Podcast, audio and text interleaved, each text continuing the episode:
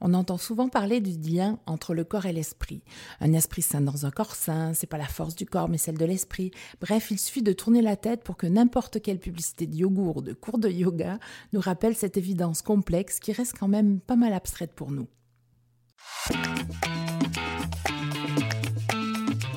Bienvenue dans les 3 minutes de Mashka. Dans ce volet pour gérer corps et esprit, je vous donne des outils et des trucs qui marchent pour vous accompagner en douceur dans tous vos changements. Allez, prêt pas prêt, on y va. Alors parlons un peu de notre corps. J'ai rarement entendu quelqu'un me dire oh, j'adore mon corps ou alors je me trouve super bien foutu. On est tous ou presque des éternels insatisfaits de notre enveloppe terrestre. Il m'est même souvent entendu dire de euh, m'acheter des lunettes quand je complimentais quelqu'un sur sa beauté. Et si par malheur vous vous dites que vous vous trouvez jolie, alors ben, il y a de fortes chances qu'on vous trouve prétentieux ou prétentieuse. Rares sont les gens qui s'aiment tels quels, au naturel, sans rien changer. Il n'y a qu'à regarder le nombre de personnes qui filtrent leurs photos sur les réseaux sociaux, par exemple, ou euh, le chiffre d'affaires mirobolant du monde de la chirurgie esthétique. Mais c'est pas une critique, hein, c'est une constatation. On veut se plaire, on veut que les gens nous trouvent beaux ou belles, on veut faire envie, créer le désir, quitte parfois même à provoquer la jalousie. On veut se sentir fier et en confiance.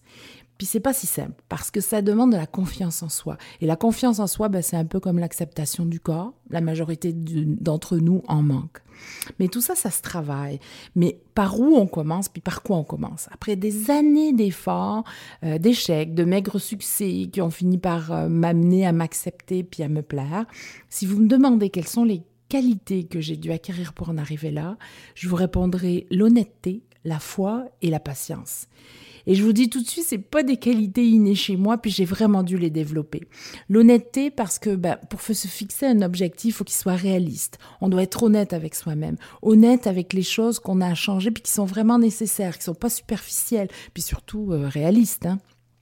Honnête parce que on doit s'observer, on doit apprendre à se connaître en toute honnêteté, puis apprendre à se respecter surtout la foi parce que euh, il faut trouver quelque part en nous le pouvoir de croire en notre possible changement, puis surtout euh, en, notre capacité de faire les efforts qui sont obligés. Si vous n'y croyez pas vraiment ou que vous n'avez pas vraiment l'honnêteté de vous avouer que vous n'y croyez pas, ben vous courez à l'échec. La patience, ah, la patience. Tout mon entourage pourrait vous dire que c'est la plus grosse qualité dont je manque. Mais avec le temps, j'ai appris à la développer. La patience vous mène à la résilience. Aucun effort n'est linéaire. Dans nos processus de changement, ben on le sait tous, on a des hauts et des bas. Puis il faut savoir accepter nos petits moments de faiblesse, ne pas lâcher. Alors mon conseil, prenez rendez-vous avec vous-même en toute honnêteté, demandez-vous ce que vous voulez changer, fixez-vous de toutes petites étapes qui pourront vous amener à réussir.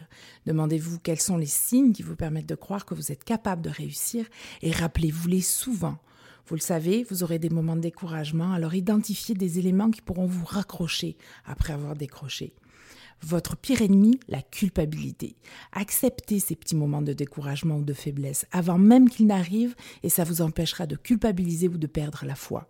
Vous l'aurez compris, ce que je cherchais à vous dire dans ces trois petites minutes, c'est que quel que soit le changement que vous souhaitez faire, vous devez avant tout préparer votre esprit. Soyez honnête, patient et croyez-y. Prenez soin de vous. Dans les prochaines trois minutes de Mashka, je vous dis comment je me suis observée et comment j'ai analysé le fonctionnement de mon corps pour mieux le contrôler. À bientôt.